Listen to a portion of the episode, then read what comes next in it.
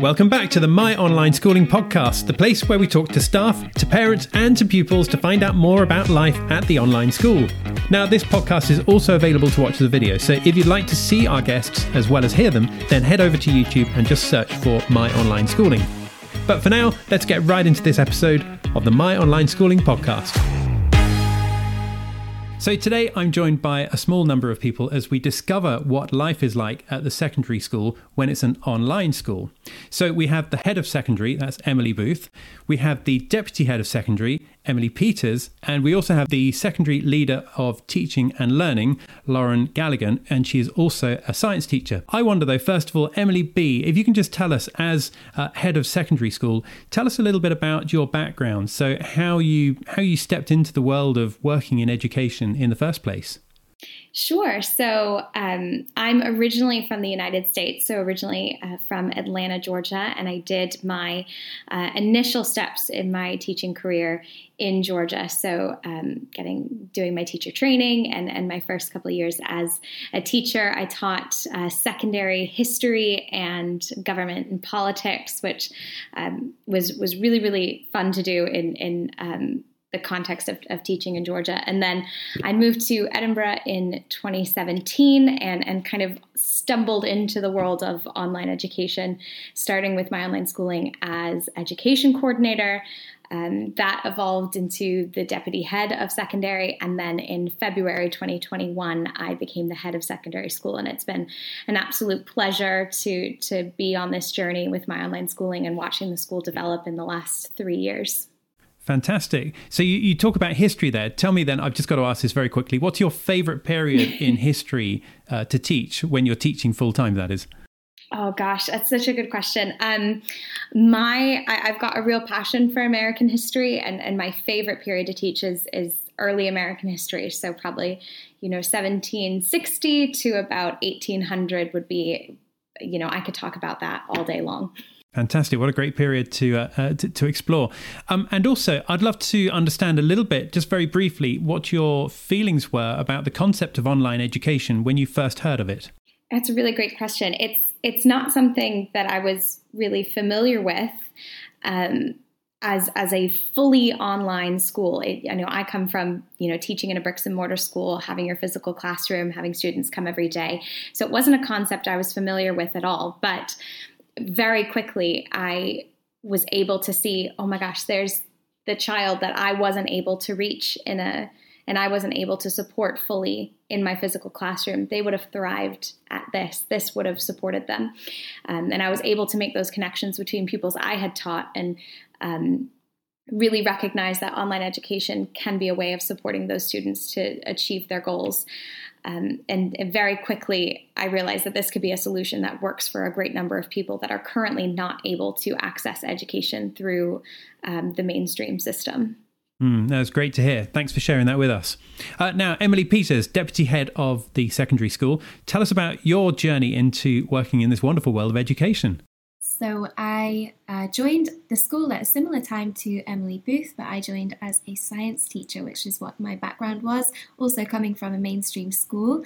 And I stumbled upon my online schooling as a happy accident. It's actually an interesting story. Uh, Lauren's uncle used to be my head of department in my last school. And he told me that his niece worked at an online school because he knew that I wasn't well at the time and I was looking for something alternative. I was struggling a little bit in the mainstream setting just due to an illness that was uh, ongoing at the time. And so he recommended my online schooling to me, and I thought that's very interesting. They happened to be looking for a physics teacher, and I happened to be looking for an alternative physics opportunity. So again, it was a happy accident and not something I was familiar with beforehand, but yes, uh, very similar to Emily Booth, turned out to be um, such a fantastic long term opportunity that I had no idea what I was getting into and um, learned so much so quickly. Fantastic. What a great story. Thank you for sharing that with us. Tell us a little bit about why you love science so much. And you mentioned physics in particular, why you like physics so much. Well, Simon, we wouldn't be here without physics. if you want me to, if you want me to talk about science for an hour, I certainly will do. Uh, but uh, just the, the ideas, these concepts that are so much bigger than what we can see and what we can feel around us is one of the reasons why I'm absolutely obsessed with space. Uh, this idea that, that we're relatively insignificant by comparison to the rest of the universe. It's something that I like to remind myself of whenever I'm worrying or stressing about something, which actually probably doesn't matter that much in the grand scheme of things. So I love science because it explains everything and it also just raises so many questions that we'll probably never know the answer to. And what's your favorite uh, astronomy fact, would you say? Ooh, my favorite astronomy fact, I think, would have to be I'll go with a nice, uh, straightforward one. Uh, the speed of light. Light travels at 300 million meters per second, which means all of the light that we see from the sun is about eight minutes old by the time we see it. Fantastic. Thank you for sharing that with us. This, the podcast is turning into a, a, science lesson as well. It's fantastic. Every day is a school day, they say, and that's certainly true here. uh, now, Lauren, uh, leader of teaching and learning at My Online School, we know that about you. We, we know something about your uncle as well, thanks to Emily just now. Uh, tell us a little bit, though, about your, your own journey into the world of education. Mine was a bit of an accident as well, really. Um, after I'd done my undergrad and masters in chemistry, I decided to start a PhD in chemistry. And about six months in, you had the opportunity to start um, working with the undergrads and do some lab work and um, tutoring or seminars. And I just realised I actually really, really love that. And I wasn't really enjoying the research side of the PhD anymore. So, um, yeah, it was a bit of an accident. So, from that, I thought, right, I'm going to quit here. I don't want to spend another three years doing something I don't like. And I started my teacher training. This was down in Warwick, and I knew that I was going to need to move back up north. And I came across this as an accident again, and just something that I could um, could teach no matter where I was in the UK because I didn't know where I was going to be settling at the time, and I just liked the flexibility and, um, you know, just being able to teach wherever I end up. Fantastic. Thank you for that, and thank you for sharing that with us. Uh, now, Emily, just give us a, a, a, quick overview of life at the secondary school at My Online Schooling, it being an online school, and, and also how it differs in some ways, apart from the obvious ways, to a bricks and mortar school. Sure. So I think the unique thing about online schooling with my online schooling is how similar we actually are to a mainstream school. Um, we have a really, really strong secondary community, a lot of opportunities for enrichment within the school and extracurricular activities. Uh, so, for our students, while they may uh, have some more flexibility in their schedule. The opportunities that are available to them are really similar to the opportunities that are available in a mainstream school. Um, we cover quite a large sector, a large segment of my online schooling, covering from year seven to year 13 across three key stages. So it is it is quite uh, um, a large part of the school with a lot of different areas and facets um, to it, from you know, Key Stage 3, supporting students who are moving from the junior school to secondary school and um, creating a really nurturing environment for those students. And then working with our Key Stage 4 and 5 students as they do their international GCSEs and their A levels and, and supporting them through to examinations. Um, so it's very, it's, it's broad, but we also have our support groups and, and intervention pathways to support students with their academics, but we also care very deeply about supporting the whole child, including their social development, um, and, and, also giving them opportunities for enrichment um, to, to be able to foster their passion. So that might be in, in our form groups where they get to meet with, with small groups of students in their year groups and, and have their form teacher that they form a close relationship with. Uh, we also have guest speakers coming in throughout the year uh, to, to talk to students. You know, we have um, a scientist coming in to talk about um, their career, giving students options of um, how they might get into a career in science. We've had people from universities come to speak to students about um, different career opportunities and, and, different interests that they might have to get students excited about the curriculum that we're teaching and, and what further opportunities lie ahead for them. Awesome. It's, it's great to see the, the, the, reaction on Emily's face when you mentioned about a scientist as a guest speaker. She, she couldn't help but break into a smile. It's fantastic. she loves it. Um, Emily, tell me a little bit more about this nurturing environment because if, if I was to play devil's advocate, then I, I, I, could easily say that in a bricks and mortar school, it's quite easy to be nurturing because somebody can, you know, physically be alongside a child in a school and can talk to them about things that might be concerning them and helping them on their journey as they grow up and turn from being, you know, young children into, into young adults. How does that actually look in an online environment though?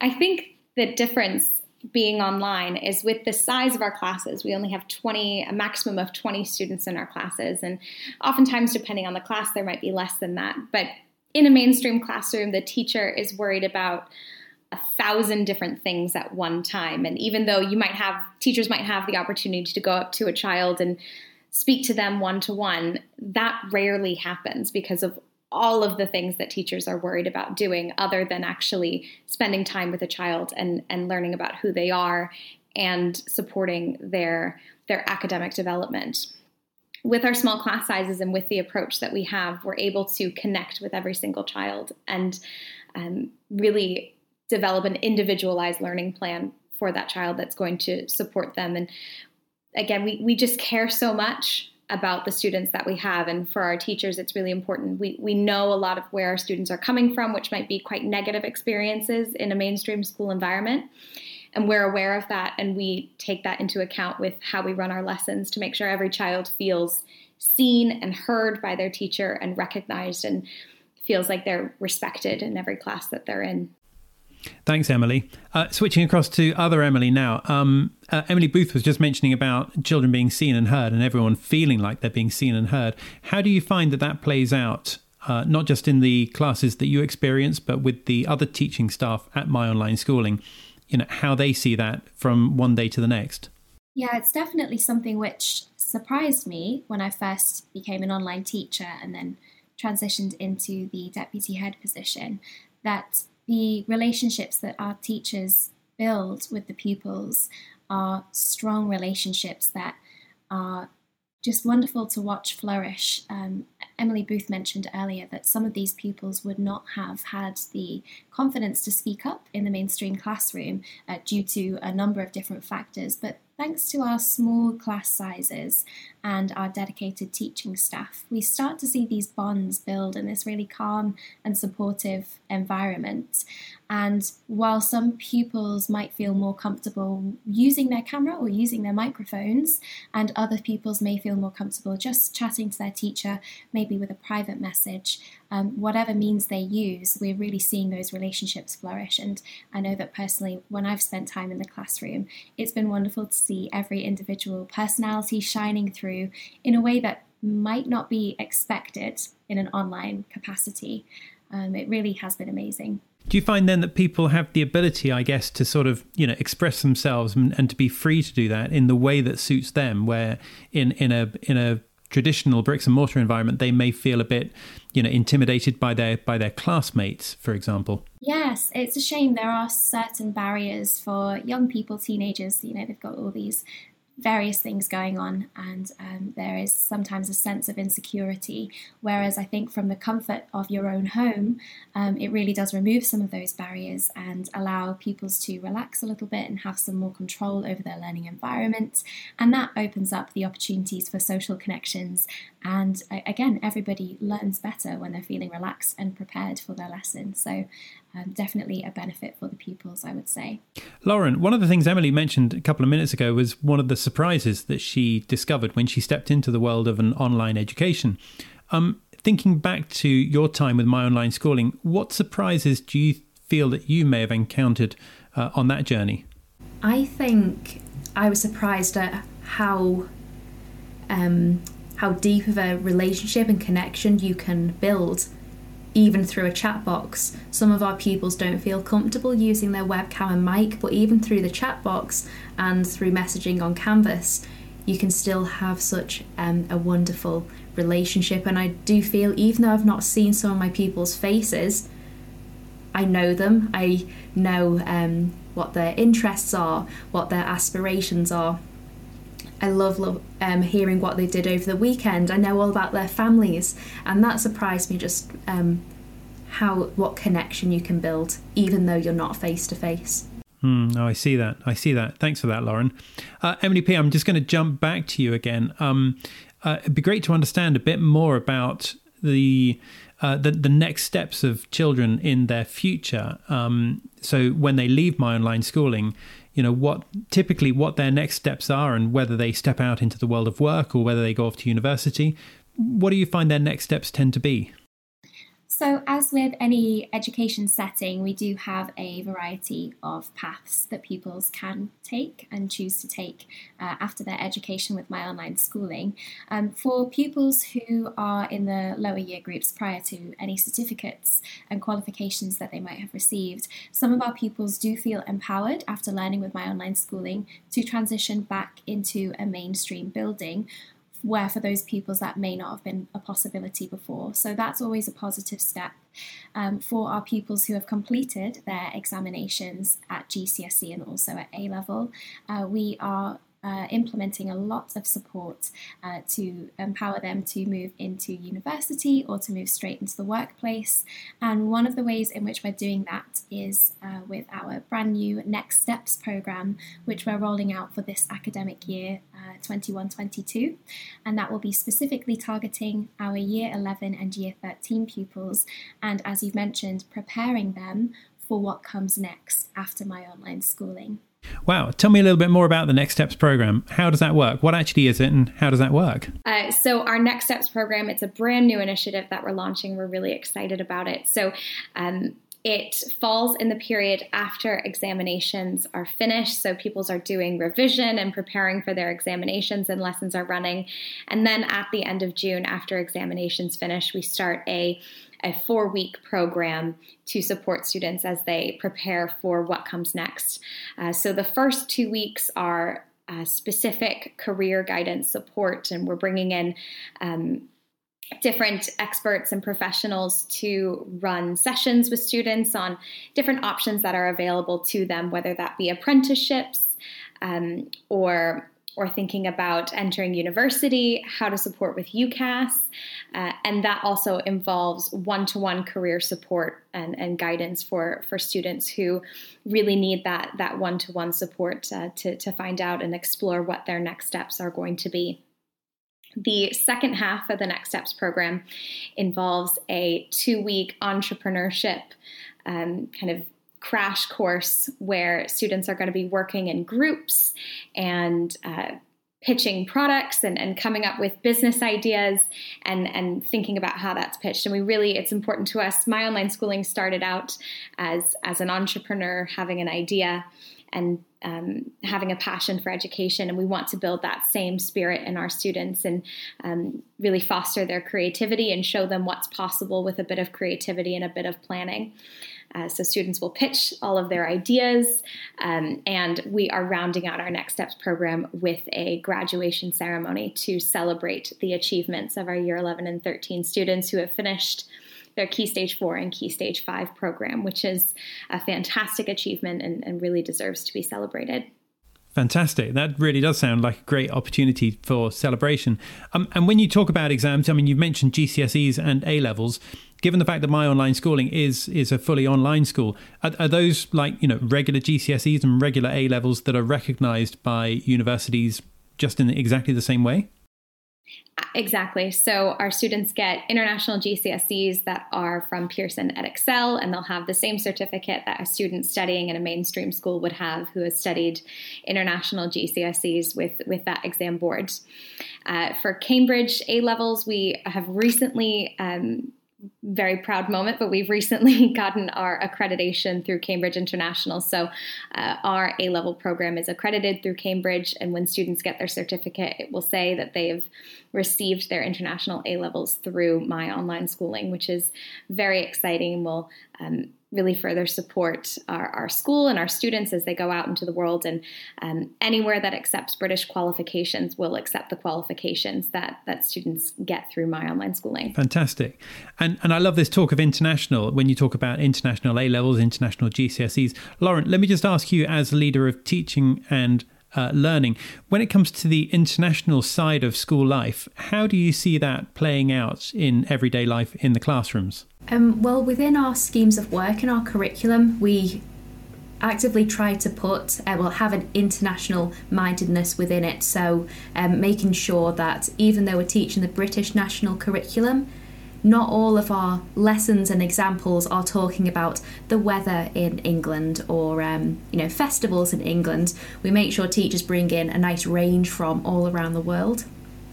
Within the classroom, it's great to have pupils from all over the world because um, you can have conversations and it's amazing to hear them tell you about different holidays and festivals, maybe even the weather where they are.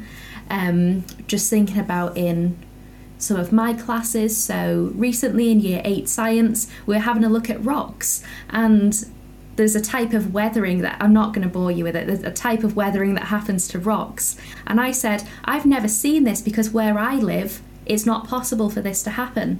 And it was amazing that some other peoples could pop their hand up and say, Well, actually, yeah, this does happen near me, and explain why and then be able to go out, get pictures, and come and show us. So there's just so many opportunities, even when you wouldn't expect it, for um, pupils to take a glimpse into other people's lives. Um, locations, holidays, festivals, and that.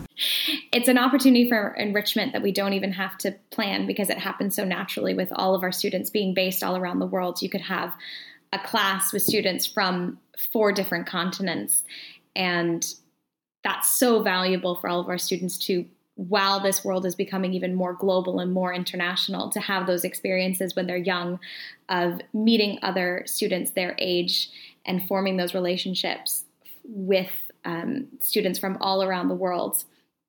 And it, it really develops students holistically and, and really develops their international mindedness and their their cultural awareness which i think is such an important facet of secondary school and we can really develop that without too much effort, which is fantastic. It all just happens naturally. Awesome. It's great to get that input then from each of those different people around the world. That, that, that's fantastic. Uh, we need to bring this podcast episode to a close, but actually, I've got one last question for each of you. As we get closer and closer towards summer, and in the UK at least, the weather is getting better and better, do any of you have any good plans to get out of the country, to go anywhere at all, to experience a nice bit of holiday? Uh, Emily, B, do you want to go first? Well, I'm getting married this summer, so uh, hopefully. Oh wow! Congratulations! To... That's amazing. Thank you. Um, hopefully, I'll get to spend some some time on on a honeymoon, or we can go get away. It's been a couple of years since we've been able to to do a trip. I'm sure, like everyone. So so hopefully, can go somewhere warm. That's the goal. Very good. Well, I hope you have a great, uh, great wedding and a great honeymoon. Uh, that's fantastic. Emily P, can you top that? Well, I'm going to stay in Edinburgh and I'll have to hold down the fort while Emily's away enjoying herself.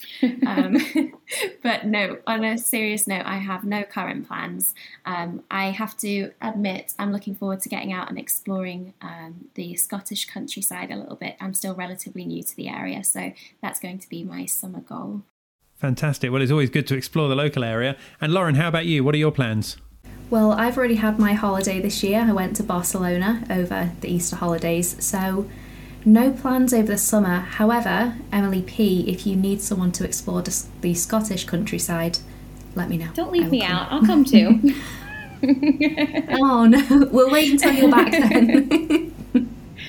Fantastic. Well, look, it's been great talking to all of you. It's been great to understand more about the secondary school, to understand uh, all of these different things that are happening in everyday school life, to understand some of the differences and some, uh, well, a lot of the similarities between a bricks and mortar school and this online education concept as well. But thank you very much for all of you for being here. Great that you could give up your time and to be here to share that with all of us here today. Thanks very much. Thank you.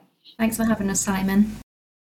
So that was Head of Secondary School Emily Booth, Deputy Head of Secondary School Emily Peters, and the Secondary Leader of Teaching and Learning Lauren Galligan. Thank you all three of you for joining us on this episode of the podcast. It's really good to find out more about the secondary school as you unpack that for us. Now, our next episode is coming out soon, but in the meantime, thank you for listening to this one. Don't forget to follow or subscribe if you'd like to stay in touch, and we look forward to seeing you next time. Bye for now.